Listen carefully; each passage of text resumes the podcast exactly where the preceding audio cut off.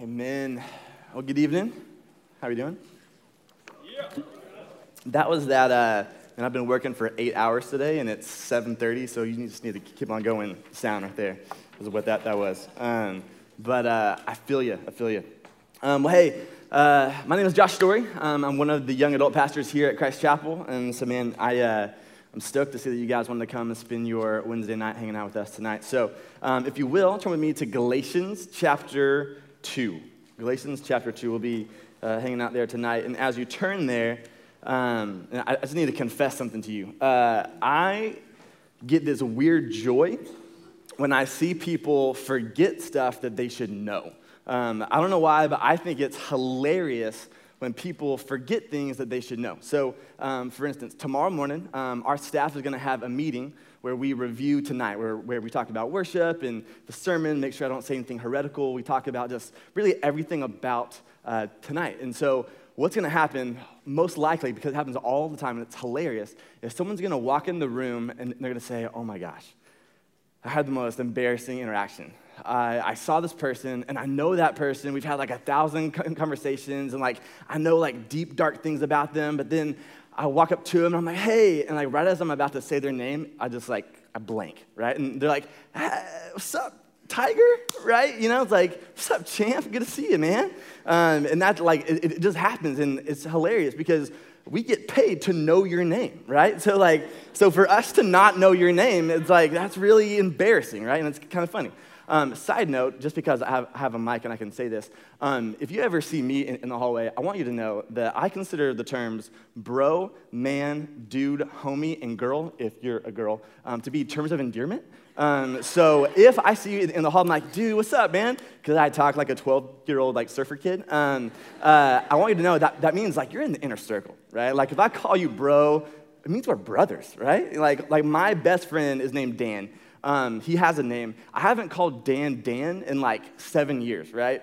Because it's like, what's up, bro? Because we're brothers. That's what you do, right? So just letting you know, if you see me and you get a bro or a dude or a man, it means we are tight. That's exactly what that, that means. So, anyway, side note. Um, but it's, it's funny when we forget things that we should know, right?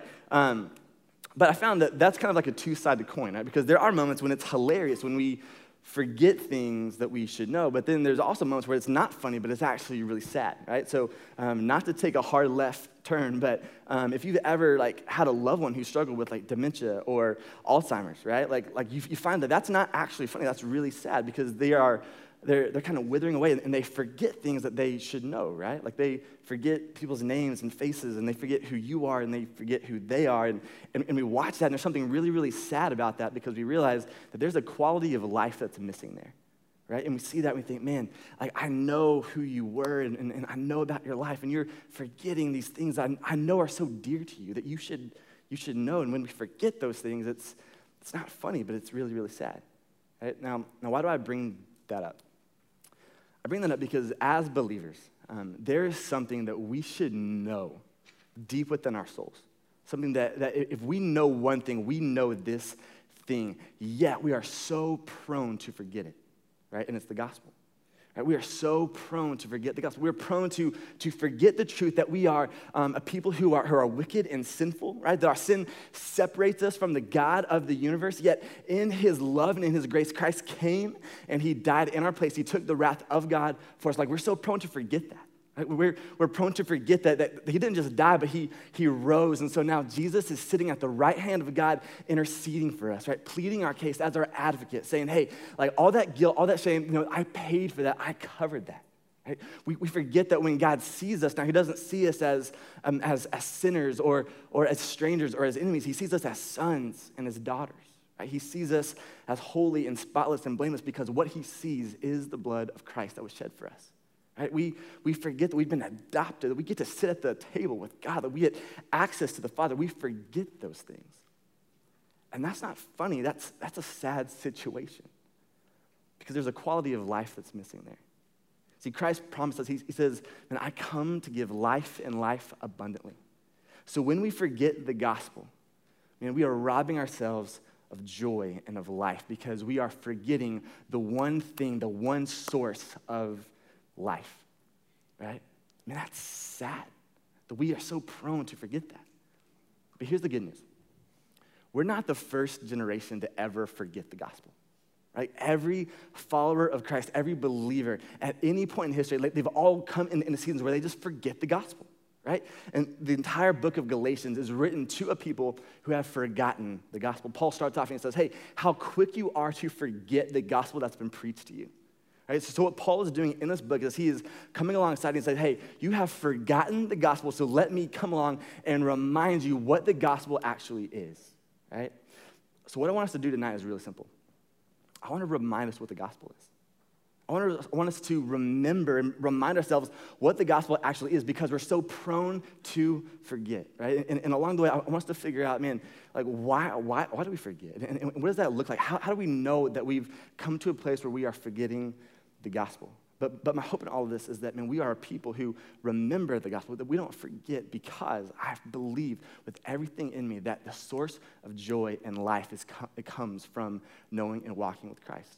It comes from Christ. And so, man, um, I want to make sure that we get to experience the life um, that Christ has promised, that life that is abundant. So, um, with that being said, man, let's, uh, let's look at Galatians 2. Um, and also, side note, um, if, if you're in the room tonight and you, and you hear that and you think, another sermon about the gospel, like, I, like, like, look, like seriously, like, like we, we talk about this every week, right? Like, like I, I get it, the gospel, it's important. Like, I want something meatier. I want something deeper.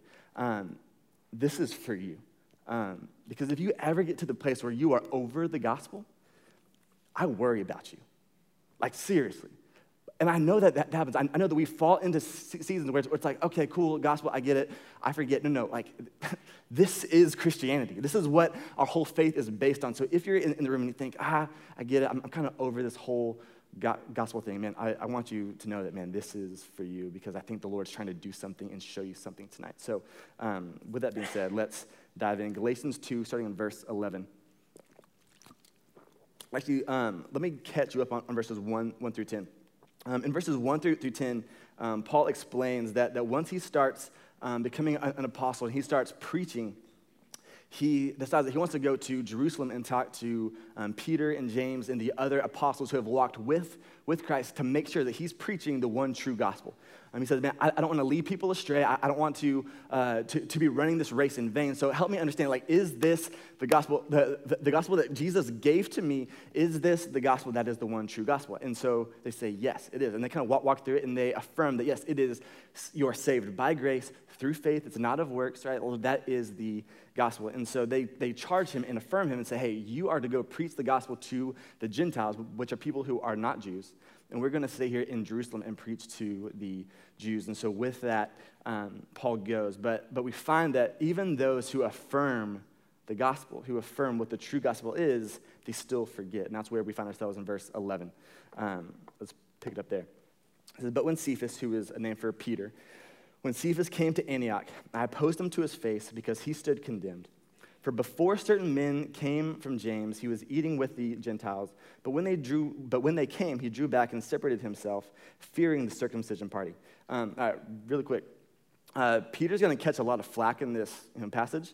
Um, but in Peter's defense, I would also be afraid of a circumcision party. I'm just going to throw it out there, right? That does not sound like a party that I want anything to do with, right? If someone's like, hey, the circumcision party is coming, I'm afraid. I'm just to throw it out there, all right? So let's cut Peter a little bit of slack, all right? Um, some of you have no clue what that even means. We will cover it, don't, don't worry. Um, verse th- 13. Um, and the rest of the Jews acted hypocritically along with him, so that even Barnabas was led astray by their hypocrisy.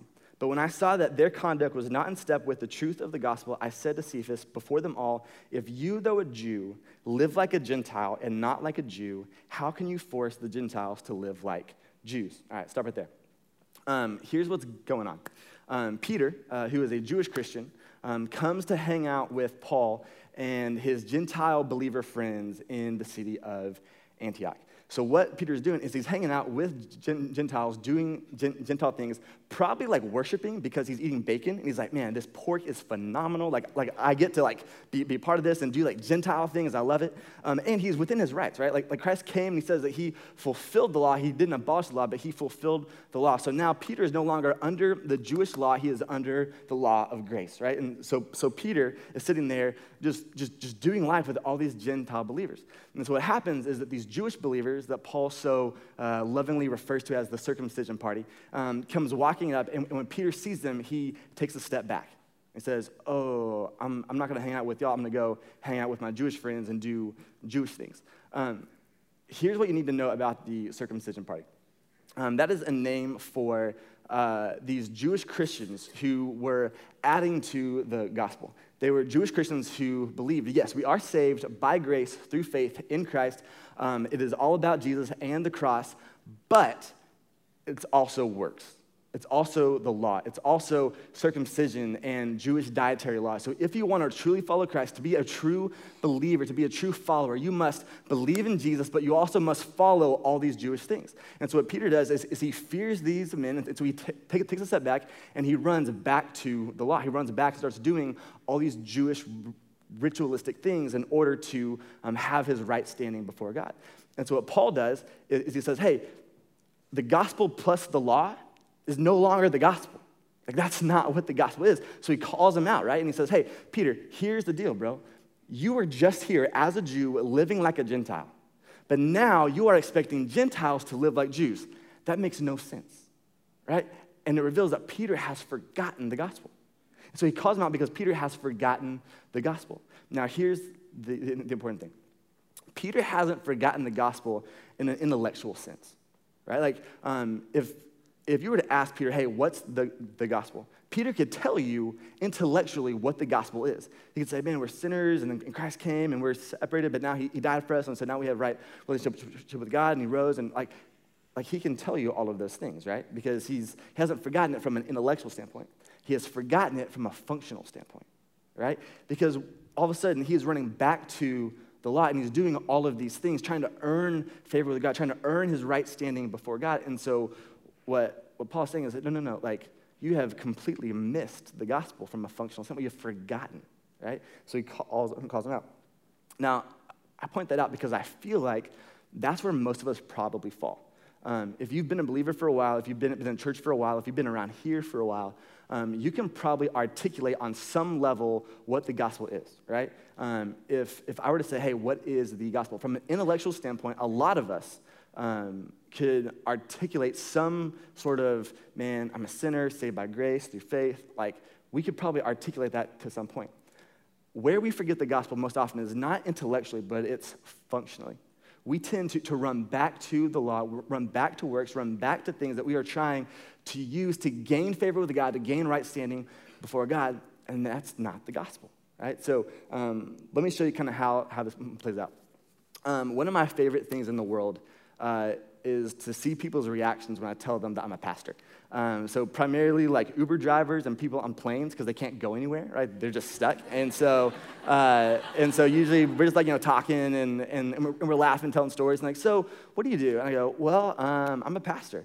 And then I'm like, just wait. And it's like, right? And so all of a sudden, but the, the funniest thing is that they all start apologizing. Everyone goes, oh man, I'm, I'm so sorry. I'm like, for what? And, then, they're like, well, I like cussed a sec- second ago and do like, I, I really don't talk like that. Like, like, like that's not me. I'm, I'm, I'm really a, a, good person. And I'm like, whoa, chill out, man. Like, like it's, it's okay. And, and they start apologizing. Why? Because they think, oh, this guy works for God. And so I have to like be good. I have to like, like show him that I'm a good person so then he can tell God that I'm a good person and that's what's gonna make me right before God. And we laugh, but that's how we function. Like, like we function like, like that because it's not just non-believers in, in Uber cars or airplanes. It's, it's believers as well, right? Um, so I'm coming for us now, okay? Uh, I also love walking into a party as a pastor because nothing sucks the air out of a party like the pastor walking in the room. Because people literally, like, everything changes, right? Like, you know, like people will change conversation in like mid sentence, right? It's like, like they're talking about the Kardashians, right? It's like, oh my gosh, you would not believe what Kim said to Khloé. And, and then they see me and they're like, and then I started reading in Ezekiel, and it's like,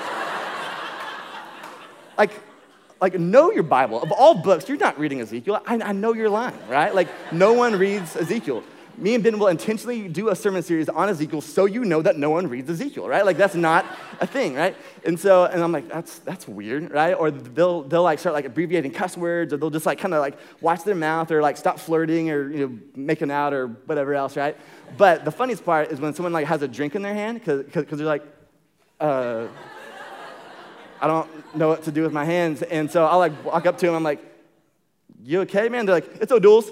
It's O'Doul's. And, uh, and then I think, too, I'm like, okay, either you're a liar or you have horrible taste in beer, and I don't know which is worse, right? Like, this is just bad all the way, way around. Both is a lose lose. So, um, and like, but okay, so why is that though? Like, like, why does the pastor walk into the room and our knee jerk reaction is to clean ourselves up? It's because we're running back to the law. It's because there's something in us that says, ah, I, I, I got to clean myself up. I, I got to I got to be upright. I have to modify my behavior so that, so that God is pleased with me. And here's the funny thing like, most of the time, people aren't doing anything wrong, right? Like, like, like I'm not walking into parties where people are doing crazy stuff, like, I don't know, like whatever you do at a crazy party, right? Like sacrificing kids or something. I don't, I don't know. Like, um, sorry, that, that was dark. I apologize for that. Um, hope, ho- hopefully, no one's like sacrificing babies in here. That would be awful. But, um, again, moving on. That was dark. Uh, so, uh, right, but like, like they're not doing anything wrong, right? And so, like, why, why do we feel this reaction to just modify our behavior? It's because we're running back to the law, right? And so, what Paul is saying is, hey, no, no, no, like, that's not the gospel. You have forgotten the gospel if, if, if we're trying to always clean ourselves up and, and, and earn God's favor or God's pleasure by doing works, right? And so he goes on to just reiterate that, hey, we are not saved by works of the law. Look at verse 15. We ourselves are Jews by birth and not Gentile sinners. Yet we know that a person is not justified by works of the law, but through faith in Jesus Christ. So we also have believed in Christ Jesus in order to be justified by faith in Christ and not by works of the law, because by works of the law, no one will be justified. Right, so justified, justification is, is a fancy church word that means having right standing before God right? And so what Paul is, is, driving home here, like he's being explicitly clear. He's saying, hey, no one is saved by works. Like we're saved by grace. We're saved by grace through faith. That's how we're saved, right? Like we're not saved by works of the law. Now, some of you may be thinking, okay, then why does the law exist? Right? Like if like because obviously like there's still stuff in the bible that we're commanded to do and not do. Like, like, like there's still some sort of law. There are things that are considered sin and not sin. So there is some sort of law. But if we're not saved by that then, then why does the law exist? Because I, I, keep running to it thinking that man maybe that that saves me all right? That's, that's a great question. Let me um, try to briefly answer that for you. Ben's going, going to talk, talk about, about this more in depth next week. Um, but here's the purpose of the law. The law exists to serve as a diagnostic. Okay, the law exists to serve as a diagnostic. And here's what I mean a diagnostic is something that can reveal or diagnose a problem, but it doesn't have the power to fix that problem. Okay? So um, think about an x ray, right? An x ray diagnoses a problem. It tells you that you have a problem, but it doesn't have the power to actually fix that problem, right? So um, when, when, when, I was in college, I had a friend who was, who was playing baseball, and he slid into second base and broke his collarbone. And so he goes to the ER and literally gets the worst doctor in the world because this guy walks out and says, Hey, man, I have your results, um, and there's definitely something broken in your shoulder region. We're like, What? And he's like, Yeah, like, like it's like broken like in this area here, like in your shoulder area. So you should go see a, see a specialist. I'm like, can you be like more specific? Like, is it like a clavicle or a scapula? Like, like I took like health in sixth grade and I know all the names. So like clearly like you can tell me like what I broke. And it's like, yeah, I, I don't know, but this part is just broken. And we're like, thanks, doc. All right. So, but like the point is like an X-ray can fix, or, or sorry, it can't fix. It can show you that we have a problem, but it doesn't have the power to fix that problem. That's what doctors are for, but apparently this doctor also could not fix this problem. Um, but x-rays say, hey, like you have a problem. So what the law does is the law diagnoses a problem, right? It says, hey, you have a sin problem. You are in desperate need of a savior, but it can't actually save you. The law was never designed to save you, right? It's always been designed to point you to your need for a savior, right? And so it is of paramount importance that we understand um, why the law exists and, and, how that plays into the gospel. Because if we forget the gospel by misunderstanding what the law does, then, then one of two things happen to us. And here's the first thing the first thing is that you will walk around in a constant state of just feeling defeated. You will feel defeated because it doesn't take long to realize that we're not good enough, that we don't measure up. Right? And so if you believe that you are justified by your works, then it's only a matter of time before you realize, man, I'm not good enough, and you feel defeated. And maybe for some of us, that's where you are tonight. And maybe you walk in here tonight and, you've just had this sin struggle that just owns you. And you're thinking, there's no way that God could love me. There is no way that God could accept me or love me. I mean, Josh, if you knew my past, if you knew what I did this week, if you knew my, my addictions and, and my struggles, if you knew what I've seen, what I've paid for, if, if you knew my relationship with my family and, and, all, and, and where my, my mind goes at night, or, or like if you knew the depths of my heart, man, you would know that God couldn't accept me. He couldn't love me. Man, if that's you, can I lovingly and rejoicingly tell you that you're wrong? That you're wrong. Man, like Ben said, Romans 5 8 says that God shows his love for us in this that while we were yet sinners, Christ died for us. Like the fact that you're fallen is exactly why Jesus came. The fact that you'll never measure up is exactly why Jesus came. Right? Like, like so, so don't feel defeated. Like the beauty of the gospel is, is that we're not saved by the law, and thank God for that. Like we are saved by grace through faith. But if we believe that we are saved by works, then you will walk around defeated. That's, that's one thing. The other way that this pendulum swings is that if you believe that you are justified by the law, by works, rather than by grace, and I think this is worse, you will walk around thinking that you're nailing it when you're not. And this is terrifying. Um, ben mentioned this passage the other week, but Matthew 7 is one of the most terrifying passages in Scripture where Jesus says, Man, there are going to be people who come to me on the last day and they're going to say, Hey, Jesus. And I'm going to say, Hey, I don't know who you are. And they're going to respond by saying, Hey, but I've, I've cast out demons in your name. I've performed miracles in your name. I've done mighty works in your name. And he's going to say, Yeah, depart from me. I never knew you. You know why that's so terrifying? Because that is the most varsity Christian resume I can think of. Those guys are coming, I mean, casting out demons, performing miracles. Are you serious? Like, that's, that's varsity level stuff. And they're giving him this varsity resume as their justification, and that's exactly why it's not good enough, because it's a resume. And resumes don't save us, our works don't save us. Jesus saves us. And so, what, to be honest, it, it scares me. And, and, and, I hope this doesn't happen, which is why we're talking about this. But my fear is that there are people in the room who are going to face Jesus one day. And they're going to give him a resume. And they're going to say, Jesus. And he's going to say, hey, I don't know who you are. And you're going to say, but I want to renovate. I want to converge. I, I was in a home group. I, I, I didn't party too hard. I, I was a good person. Jesus, I was really, really good.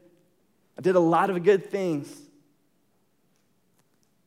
I don't know you because your resume is not what saves you.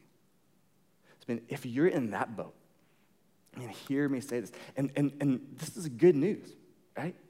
The good news is that you don't have to do anything.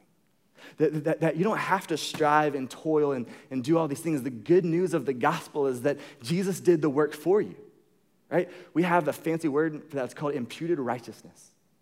It means that, that when Jesus died, he imputed to you, he gave to you his righteousness. He did the work, right? And so now we get to rest in the fact that Jesus did the work for us and that we get life because of him. So man, if you find yourself in that spot, man, I, I plead with you man, today, like, like don't miss this, that we are not saved by grace, or we are not saved by works of the law, but we're saved by grace. Right? Now, here's the deal. Um, there's one last camp in here. Um, and it's those of us who are like, all right, cool, like I, I get that, right? Like I, um, but, but I don't fall in this defeated category. I don't fall in this other category. Um, but I'm aware enough to know that, that, that maybe I, I, I, drift. Maybe I drift into uh, moments where I forget the gospel, but I'm not aware of it. How do I know? How do I know if I'm in a season of forgetting the gospel? It's a great question. I'm glad you asked. Um, I want to close out tonight by um, giving us kind of one kind of applicational diagnostic question um, so that we, that we leave here and that we can have the ability to actually know, man, am I drifting? Am, am I pulling a Peter? Like, like am, am I coming in, in, the spot where, I'm, where, where I know the gospel in my mind? I know it from an intellectual standpoint. I can articulate it, but my life, I'm not functioning as someone who's walking in step with the truth of the, the gospel. So, um, here's what I want you to ask yourself this, this week What's your posture towards God when you sin? What is your posture towards God when you sin? Another way of saying that has been how do you respond when you sin? And I'll tell you why that's, that's important. Because if we have forgotten the gospel, if we are, are functioning out of a works based righteousness, convincing ourselves that, man, we are saved by the law from a functional standpoint, what's going to happen when you sin is that you are going to run and you're going to hide. You're going to run and hide and you're going to try to clean yourself up, right? And so you'll think, man, I'm going to go home. I'm going to listen to some podcasts. I'm going to listen to worship music on Spotify um, for like three days, right? Um, no more Kanye, like it's just like Tomlin or something. Um, which, again, I don't know what's worse. Um, but, kidding. Uh, right? Like I'm gonna like listen to podcasts, listen to worship. I'm gonna go to home, home group. I'm gonna like not do the thing that I just did. Like I'm, I'm gonna do these things, right? because there's, there's guilt and there's shame when we sin. So our response to that guilt and shame is to run and to hide if we think that the law saves us, right? But again, you've forgotten the gospel. Because what the gospel does is it frees us not to run from God, but to run to God. It frees us to run to God with a heart that is worshipful, that is grateful, yet simultaneously broken and repentant. That we run to God praising Him, God, I'm grateful for your grace. I'm, I'm, I'm worshiping because I know that you have saved me. All of my guilt, all of my shame, it's been taken from me. So we, we worship because our sin has been forgiven. But we're also broken and we're contrite and we're repentant, asking, pleading with God. Say, Lord, will you break me of this? Lord, I, I don't want this anymore. I don't want to struggle with this anymore. I don't want to keep falling into this anymore. Lord, will you, by the power of your Spirit, give me the strength to, like, let's put this into death? I mean, that's a sign of spiritual maturity and of people who understand the gospel. That when we sin, our innate reaction is not to run from the Lord and hide, but to run to Him, worshiping, praising Him, but being broken and repentant, asking God to mold us and shape us to look more like a son. So, man, as we go, man, ask yourself that, that, that question, man, honestly, what's my posture? Do I run? Do I hide? Or do I run to the Lord, knowing who He is, knowing what He's accomplished for me, and praising Him, but being repentant, asking God to help continue to change me? And my prayer for us tonight is that we're not a people who are walking around defeated. That we're not walk, walking around with our heads down defeated because we can't measure up. I, I, also don't want us to be people who are deceived, who are, who are blindly walking around thinking that we're nailing it when we're not.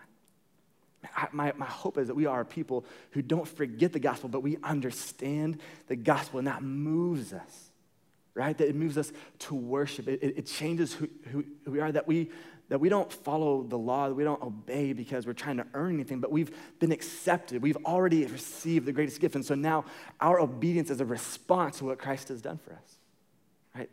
Tim Keller, brilliant theologian, says that, that religion is about obeying so that I'll be accepted. But the gospel says that I'm accepted, therefore I obey. So, yes, we do obey. There are works that we, that we do, but they're a response of understanding the gospel. So, man, my prayer tonight is that we are people who understand the gospel and that we don't forget, that we don't run, that we don't run back to the law, but that we remember the grace that Christ has shown to us. And may we never forget that gospel. Let's pray.